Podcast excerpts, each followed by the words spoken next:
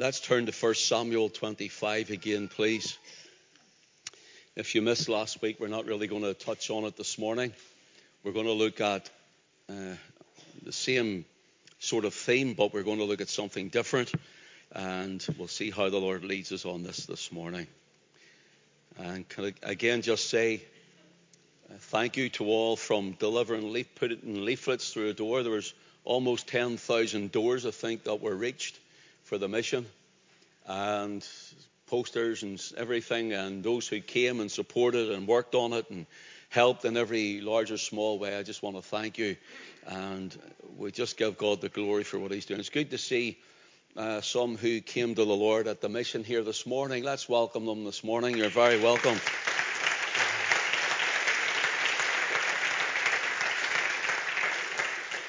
And we just give God the glory for what He's doing. 1 Samuel 25, we're just going to read again the first verse. I could, I could just go around this verse for weeks, but we'll just do this first verse and then we'll see where the Lord leads us.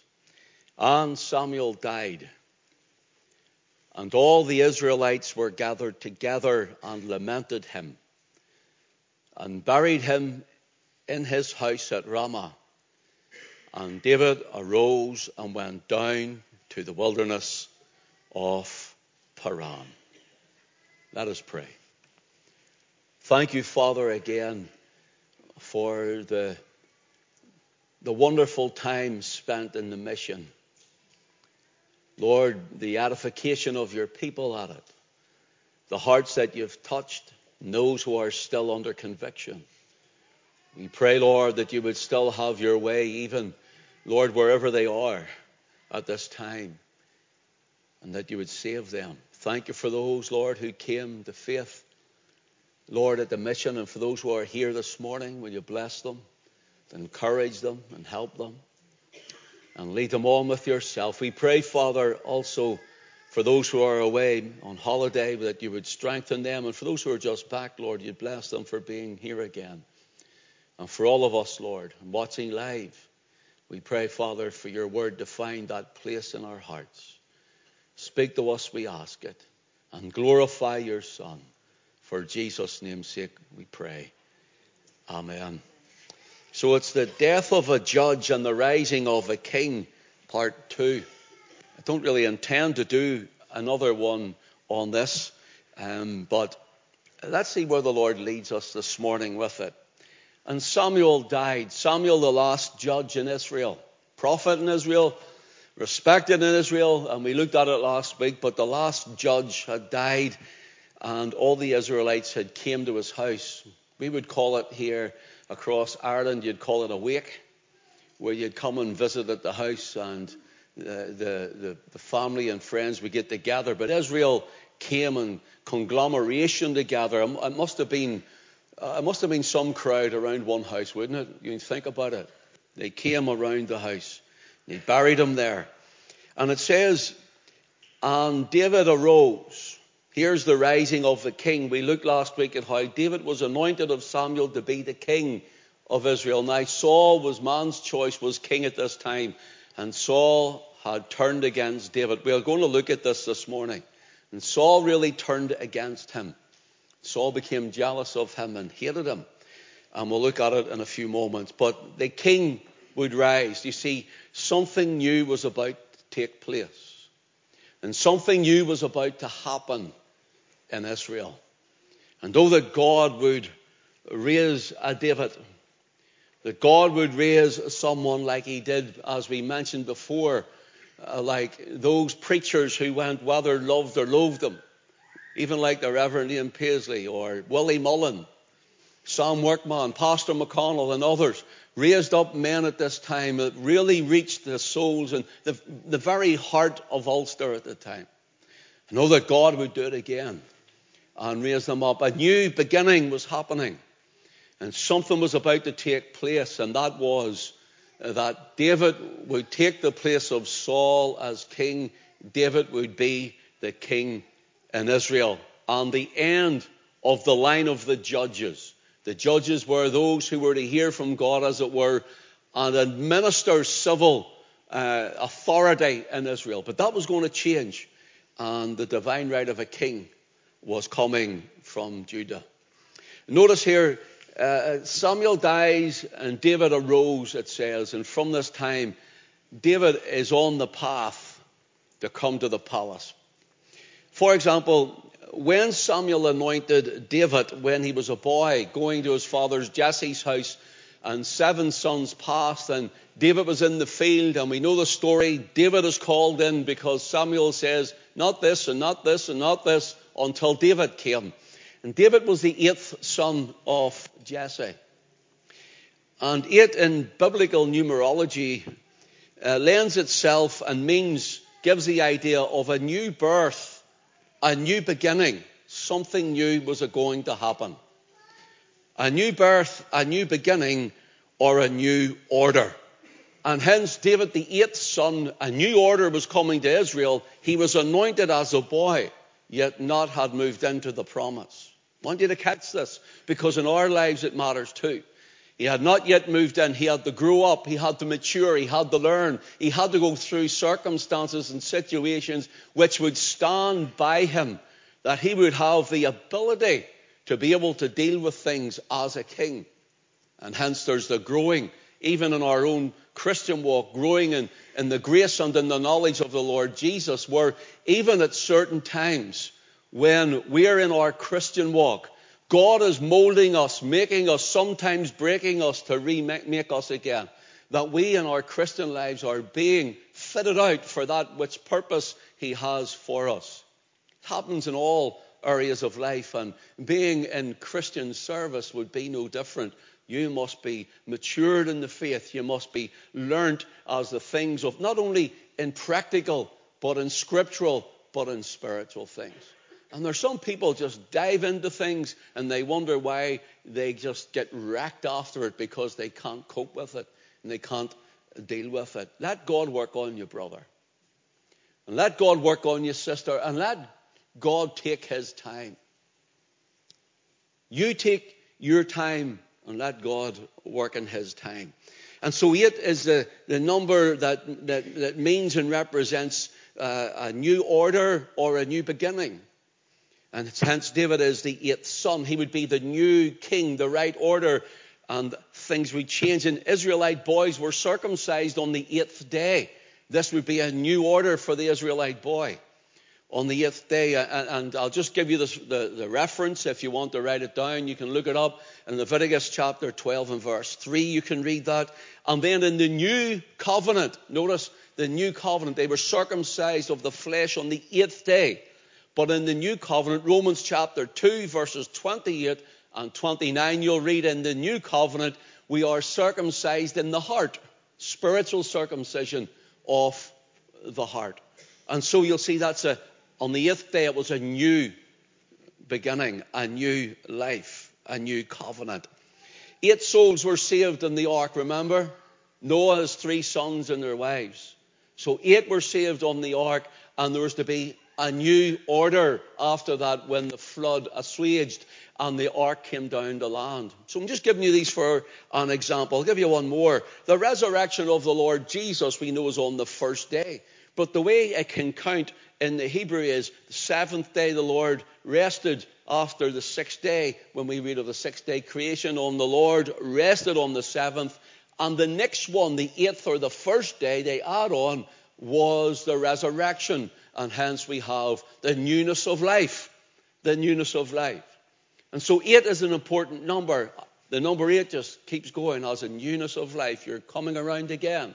And hence uh, the number uh, represents new meaning, uh, means and represents new birth, new beginning, or a new order. The eighth son of Jesse is anointed. He is going to bring in a new order into Israel, and that new order would be the kingly line, uh, the Jehovah's throne.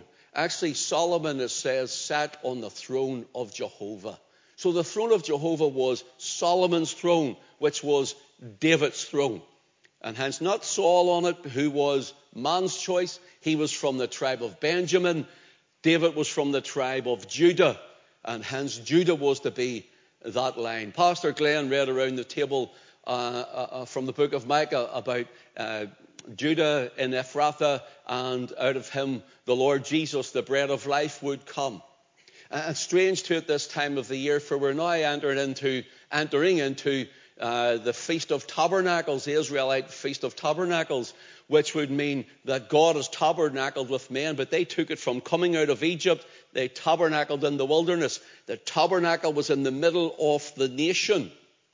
And the, the encampment was all around it. The tabernacle was in the middle of the nation, and God came down among into the middle of his people. God came in Bethlehem Ephrathah, took on a body of flesh, and tabernacled among us as the person of his Son, the Lord Jesus Christ. And again, we're told when he comes back again, God will tabernacle among men. So it's just strange that the pastor read that this morning and there's the tabernacling of the flesh of the man, Christ Jesus, the God man. Anyway, let's move on. So the, the, the, leadership was to change, and it was now Samuel and, and Saul didn't like this. Saul hated this. And we're going to look at how much he detested David. He loved David at one point, and then he detested David.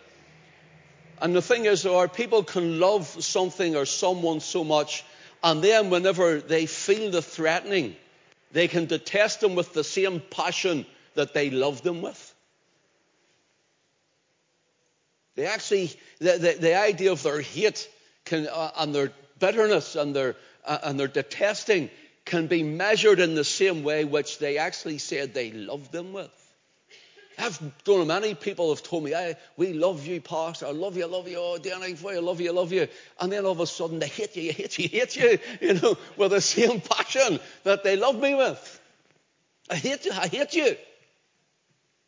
Yeah, and that's human nature. And I'm sure many of you have found that. That's just an example. They find that. And they learn that that passion is with them, that they hate you as much as they said that they loved you. Notice here, Saul will fight against this. He knows this is happening, going to come to pass. He hates David. But Samuel was different because Samuel knew that he would die and he was going to be, as it were, not threatened out David's life. He didn't say, Well, I'm going to have to, to extinguish David and get rid of David and make sure David doesn't become king because it means he could take over at any time. He'll take over the business as it was. He'll take over uh, from whatever it is, and I'm going to hate him for it. He says, No, I'm going to trust God in it, that God will raise him up. And if God is raising that man or woman up, then I'm going to walk in God's will, and I'm going to support God's work, and I'm going to trust God for what He's going to do. And so the heart of Samuel was like that toward David. And now Samuel has died. David could have turned on him. David could have turned on him, but he trusted God. And he ministered being, as we would call it, the bigger man, the bigger person. He ministered anyway. He anointed David because it was going to go from the judges, you're going to be finished, to kingship. To kingship. But Samuel still trusted God. Now Samuel has died and David has went to his house. I, I can't help thinking that David went because he could hardly believe what he heard. He could hardly believe what he heard. You see, there's people in our life and they come in uh, and they have a, charisma or something about them and we look up to them. And when my pastor passed away, I, looked up to him uh, and I loved him. I, did. Uh, um, I, we were close. But he always pointed me to Christ, not to himself. But when he died, I, I found it difficult. Because that strength, as Samuel was to David, that, that figurehead that led me to Christ and taught me in the ways of the Lord and the scriptures, who, who taught me to love the Lord Jesus Christ, was gone. And you you, feel like a, a, a ship without a rudder. And as I told you last week, some man came, a pastor, crying. He says, What do we do now? I says, You get on with the work and press on in God. That's what you do. We have now stepped into the shoes of the next generation. That's what we do. And, and a loss like that because you look at them, you, you, you're, you're, they're a strength to you in some manner or way, and your life can be gone. And what do you do? What do I do now? Well, you're in this time and place now, and God will strengthen you to step into what you need to do, that you can go on and not survive, but overcome. God doesn't want his people just surviving, he wants you overcoming. Overcoming. And so Samuel has passed, David has went. Eh, maybe uh, he thought, well, obviously to pay his respects, but this man is gone. What, you know, wow, can't believe my ears. Now he sees for himself, and it seems as if he, he runs again for a brief period of time because it's actually 20 years before he ends. From this point, it's actually just about here before it, it's about 20 years before he actually gets to the palace. Imagine that. It's a long time, isn't it, to wait on something? It's another 20 years before he ends up the king. But here's something I want us to look at this morning the heart of Samuel and the heart of David, or the heart of Saul compared to David. First of all, the man and the woman with the anointing. Now, the Lord anoints people for different things. He anoints people for business. There's people having a clue with business, and there's business people who couldn't have a, who couldn't hold anything down. But yet, there's someone who could maybe uh, the Lord would anoint people with their hands. That's how they built the tabernacle. It says God anointed certain people to beat the goat. So there's an anointing even in working with your hands. Uh, we would call it a gift and a talent. Spiritually speaking, there's an anointing that comes on a man and a woman, an ability to want and to desire to work in whatever ministry that would be. But then there's a spiritual anointing that God gives you, whether it's for the preaching of the word, the teaching of the word, or whatever it may be for, or to see, to look, to behold, to understand the things, and to prophesy, to tell of it. Notice here the man and the woman with the anointing can afford to be generous and not envious. I want to say it again, and uh, uh, if you're a blood washed, born again believer, then you will understand that a heart of envy, not over, uh, uh, to be envious is not generous. And stay with me. Listen to what it says in Proverbs 14 and verse 30. A sound heart is the life of the flesh, but envy is the rottenness of the bones. And we know that it's now known sort of facts, although God's told us 2,000, 3,000 years ago, more, that if we have things like envy and different, we're always angry, guess what? You ever wonder why there's all these diseases and illnesses too? Yes, because of what we're putting in our body, 100%. Because of what we eat, 100%. Because what's put into the food, 100%. But here's another one it's because of our attitude in life. We know for a fact that stress can make you ill. We know that anger can give you different sorts of ailments and envy and all of those, the, call it the green eyed monster, all those sort of things can make you sick, make you feel weak and tired and feeble. All of them come. The Bible says that a sound heart is the life of the flesh, a heart in love with Christ, a heart that's willing to yield, a heart that's willing to give, a heart that's willing to serve, a heart that's willing to do. All of those things brings life to the flesh. See, my great grandfather, I never met him. He died in 1960. But I, my, my dad, it was his grandfather, my dad told me that uh, he should have, the doctors told him he should have been dead many years before because his body was falling to bits. His bones were rotten, so porous they didn't even know how he was standing up. And in their terms, they said, he must have had a great fighting spirit to keep alive. Now, here's the thing, brothers and sisters. If you and I have that heart, have uh, that where we're not always in the negative, we're not always, I can't, we're not always, I'm not talking about the power of positive speech here. I'm talking about knowing who we are in Christ. I'm talking about knowing who Christ is in us and for us. Then surely you and I should live more overcoming, victorious, and healthy lives. Because then we'll realize this morning if I envy that brother or that sister, and I trust you don't, I hope you don't, but I envy them. There's certain people not so long ago, and they were getting on my goat. Now, they're not from here, okay? they are not from here. But they were getting on my nerves, and it was constant. And it was like this. I started going, and I started feeling sick and ill and tired. Couldn't sleep. Always at me. Always at me. Just, oh, they were, it was terrible. And I had to get to the point and realize, with the like of this scripture, wasn't envy, but it was annoyance. It was allowing it to happen. And I said, Lord, I'm leaving this with you. And here's what I've prayed Lord, will you bless them so much they haven't got enough room in their lives for the blessing they hate me?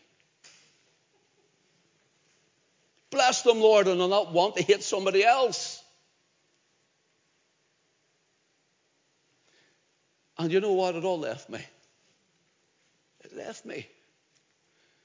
And all of those symptoms left me too. And maybe that's a word in season for all of us this morning, but maybe especially for someone this morning. Even in the Word, turn with me to Psalm 73.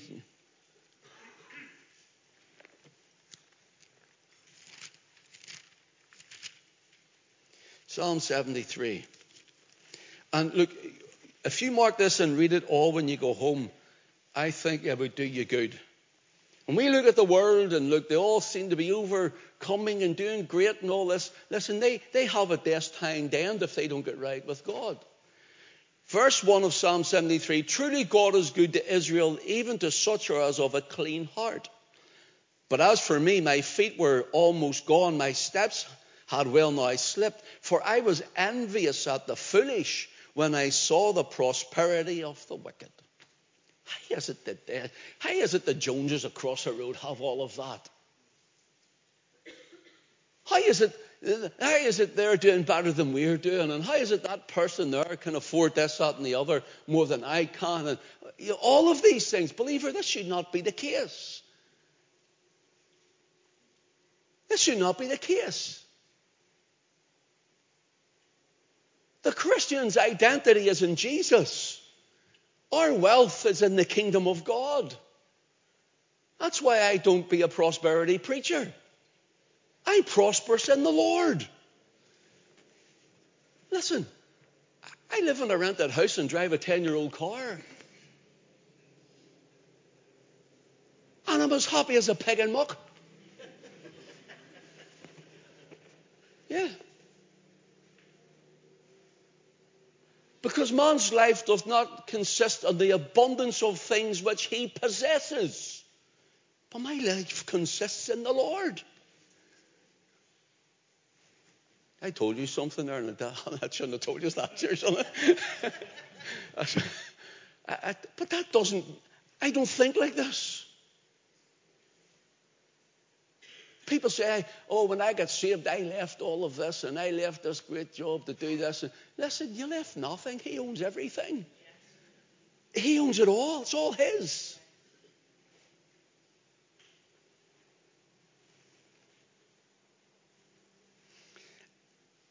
When you let your eye run down Psalm 73,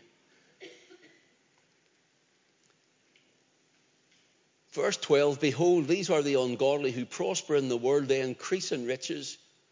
Verily, I have cleansed my heart in vain and washed my hands in innocence. For all the day long have I plagued and chastened every mo- have I been plagued and chastened every morning. If I say I will speak thus, behold, I should offend against the generation of thy children. But I can't even go into work and mention the name of Jesus. They hate me because I'm a Christian. They hate me because I believe in the Lord. Even my family have turned against me. Listen, when I got saved, my family thought I was a crackpot. Oh, you're not one of them now, are you? Yet my family then started getting saved one by one. And the psalmist is saying, Lord, when I look around, I can't even, I can't even talk about you. And they're prospering, and look at me, look at my heart.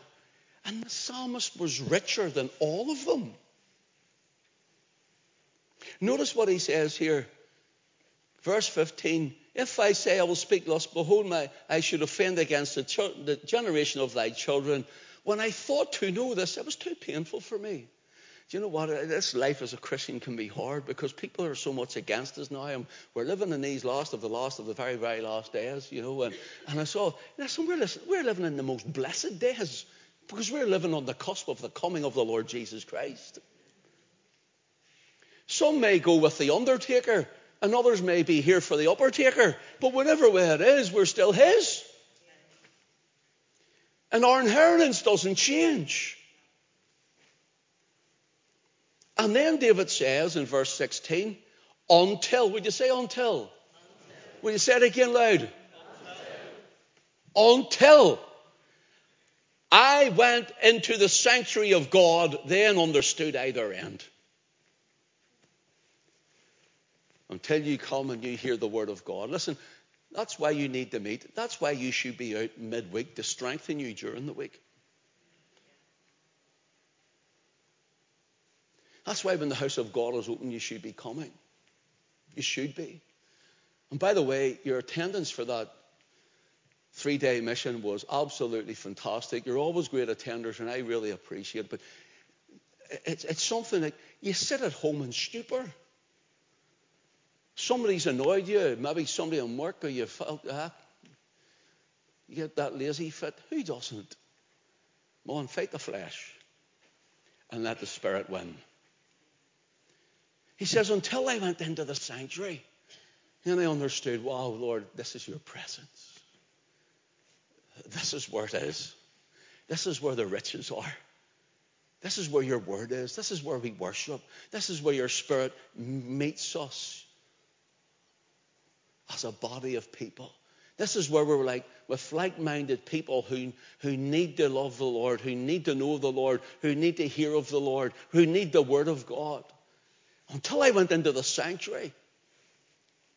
How many times, brothers and sisters, have you been? In fact, some people said it to me at the mission. One in particular who came to the Lord at the mission says they come home on Friday and they're too tired to come out. I got home and too tired. But the other one said, I just don't want to mention names, but the other one says, Come on, we're going. I'm sure one got saved and the other one return to the Lord that night.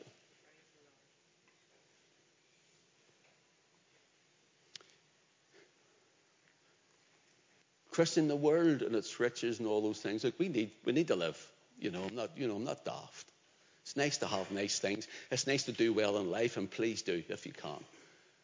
But remember the Lord.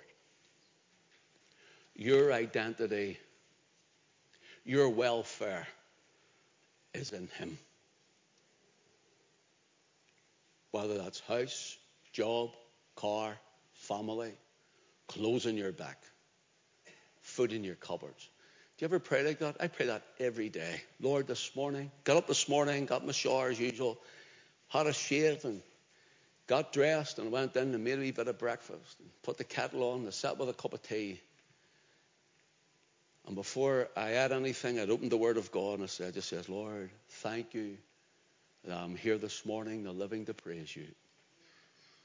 Thank you, Lord, that I'm here and you're with me. Thank you for my health and my strength, for my wife and my children. Thank you for this roof over my head. I'm warm and I'm dry. I'm not saying, Lord, oh Lord, I need I need a couple hundred thousand to get a good house of my own. Please, Lord. I'm saying, Lord, I'm, I'm healthy and well. I'm warm and I'm dry. I've got I had hot water even in the tank. It didn't have to go to a pump outside somewhere. Not like I used to grow up. Well, wasn't there a pump, wasn't that old, but it was cold water.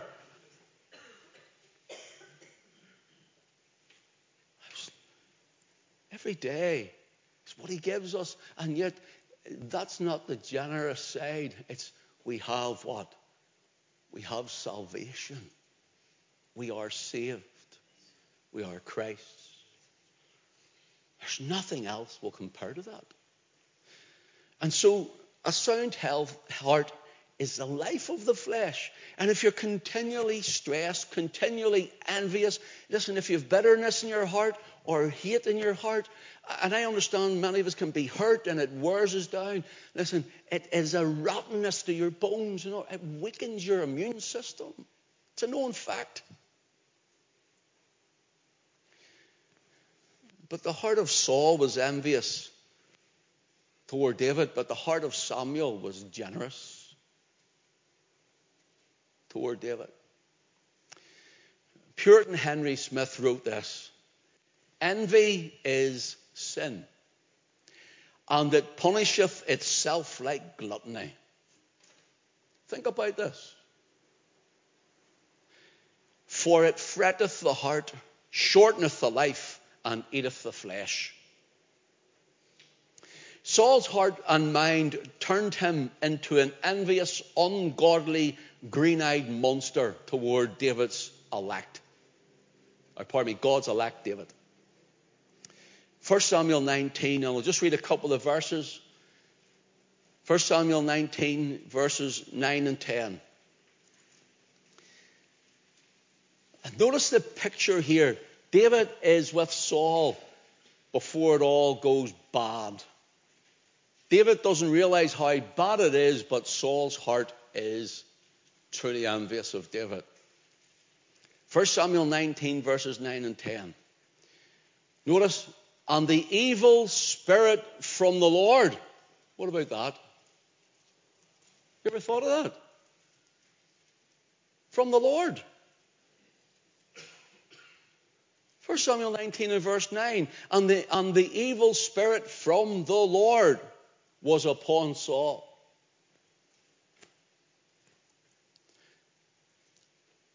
You know what this shows me? God is sovereign and he will do as he wills.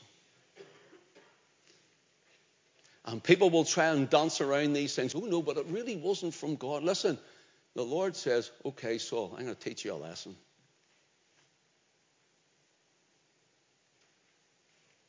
God's sovereign. He'll do what he wants. He does as he pleases, when he pleases, where he pleases. And the evil spirit from the Lord was upon Saul as he sat in his house with his javelin in his hand, and David played with his. David's on his harp trying to help Saul, playing, probably singing unto the Lord. The great psalmist. Imagine, I'd love to hear that. Would you know, the actual psalmist singing and playing on the Lord. I wonder what that was. The prophetic word of God on it. Can you imagine whatever tune? I know we've people sing psalms today and they, they have tunes to it, but I'm talking about the real tune. In the Hebrew vernacular and tongue, you know, singing unto the Lord. For the Lord is my shepherd, I shall not want. He maketh me to lie down in green pastures. You know, and leadeth me beside the still waters. He restores. What about the tune was like? And David's playing this. And this old envious spirit, the Lord says, okay, evil spirit, off you go. If that's what he wants and that's the way you want to live, let it go. And this spirit is making Saul worse. Saul has a javelin in his hand. See how David feeling? Mm, you, you ever get like that? I won't ask you to put up your hands because I don't want to make a liar out of a whole lot of you either. Because there will be some who won't put their hand up. You ever get like I do? Mm. You know, the green eyed monster, and he comes, you repent. Lord, I'm sorry. You deal with this person. And see when God deals with them, and they, he just goes, Go ahead, deal with him. Go deal with her.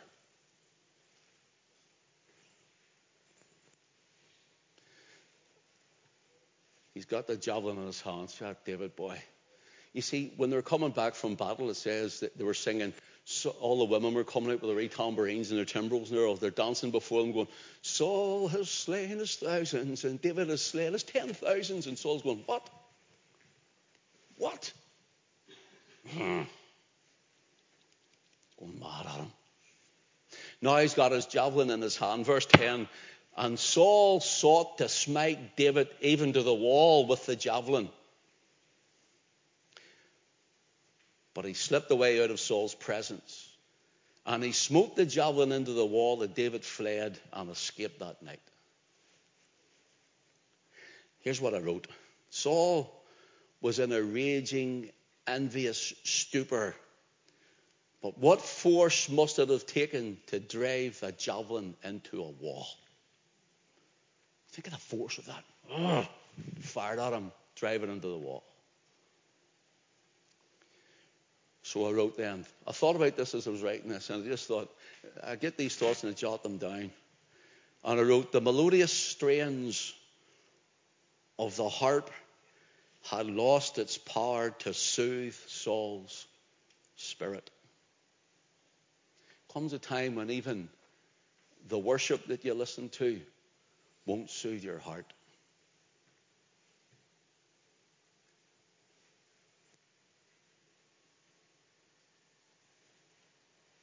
comes a time when the words of encouragement that you had will have no effect on you.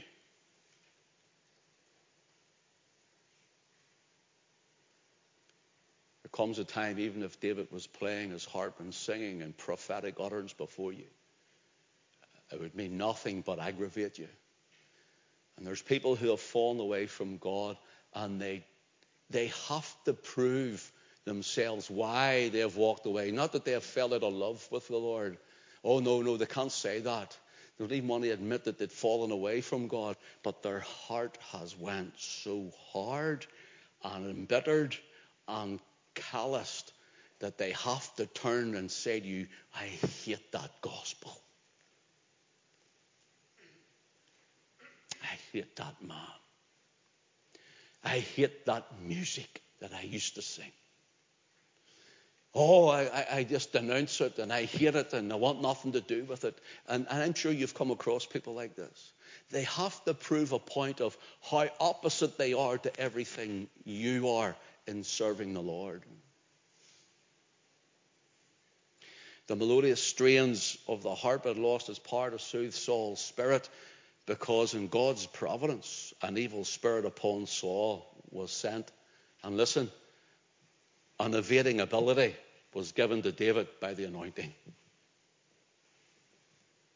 Maybe you found yourself in such circumstances, life, home, work, or whatever. Listen, the Apostle Paul tells us that God will always enable you, help you, strengthen you, and will make a way from you. You just have to trust Him and stay focused, and He will bring you through. For example, the apostle says in 1 Corinthians 10 and verse 13, Now there's no temptation taken you, but that such as is common to man. Listen, but God is faithful, who will not suffer you to be tempted above that ye are able, but will with the temptation make a way that you may also be able to escape. David escaped the envious heart of Saul. David could say in certain places on the, in the anointing of God in 2 Samuel 22, For by thee have I run through a troop, and by my God have I leaped over a wall. The anointing came on, on David, and when he's fighting, he's hacking his way through a troop and right over the top of a wall. He says, God enabled me to do that. See, you and I would say, Boy, isn't he just very athletic? No. God gives talents and gifts and abilities, whether it's for work, warfare, or whether it's in the spiritual realm. And God enables people. But what are we doing with that anointing? What are you doing? I must get this closed here. I have too much material. Secondly, and briefly, the man and woman with the Spirit of God will understand the moving of God. They will understand the moment they're in with God. And they will understand the magnitude of the discernment from God. From God. Obviously, it says in verse 10 of Samuel 19, 1 Samuel 19, David slipped out of Saul's presence. He understood all of it. The Spirit of God and the anointing on him as he played and he sang enabled him to, to realize the heart that's in this man. And he slipped out and he evaded a, a hard flung javelin. His life was saved. So I've written the man and woman in tune with God, who are close to God, will be aware of an ungodly atmosphere. And they will sense everything that comes with it and why they should not be there. If you've God's Spirit in you, you have a measure of the anointing. And maybe you put yourself in places and you go to places and you realize, I shouldn't be here. I was only saved a few weeks and there was a dry pub opened up in Belfast, in the Donegal Pass. And it was a, it sold non-alcoholic beer. And this new Christian, myself walked in with another fella, and I said, I can have a non-alcoholic beer, because then I'm not drinking. And the man came and he poured me a pint of uh, non-alcoholic beer. And I went to lift it like that. The Spirit of God, as a new Christian, Spirit of God said to me, Don't touch it. You're in the wrong place.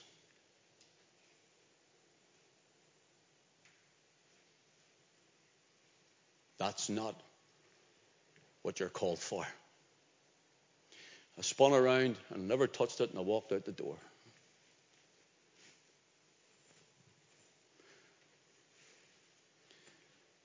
When you're in the wrong mindset, the mood set, and whenever you're in, whatever way your heart is, the Holy Spirit will tell you you're wrong. Anger and envy and bitterness and hatred and hurting, you're wrong. Gossip and backbiting, you're wrong. And if he doesn't say that, then there's something wrong. There's something wrong. I'll close this here. I don't know where to close it, but I'll close it.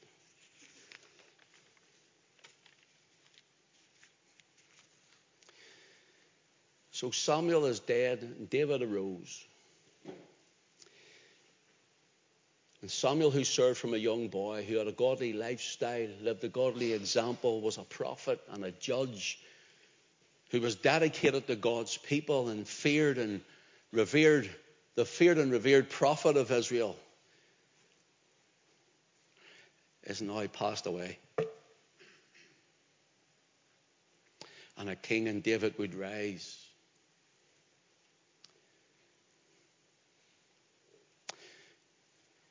Sometimes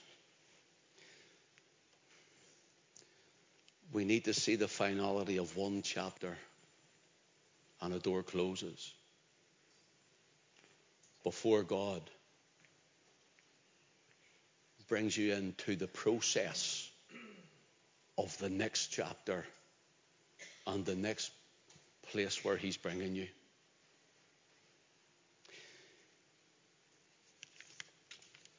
So here's what I've written and finish with this. Brothers and sisters, God may test your patience before He fulfills the promise. God may test your patience before he fulfills the promise. God will prove your faithfulness before he approves your promotion.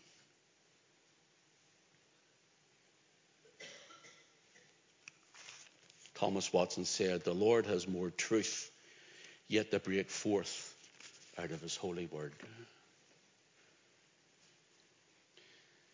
I was a bit different this morning.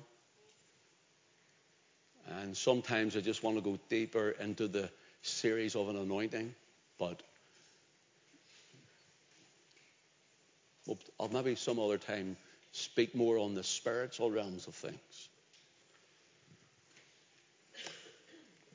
Every one of us, whether it's worship or the word, every one of us who has the Spirit of God in them should be aware,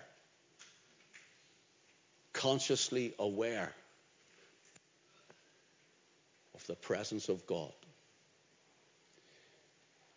I'll talk sometime about the gift of the Spirit, the anointing. Here's the thing.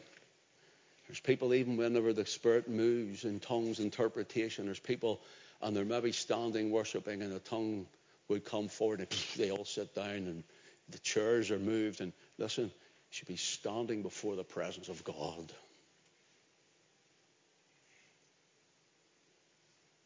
If we're standing, then if we're seated, we sit in the presence of God.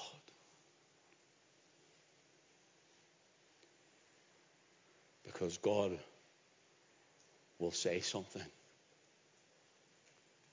There's a lot more in this. And we'll talk about it maybe some other time. Would you come up, please? God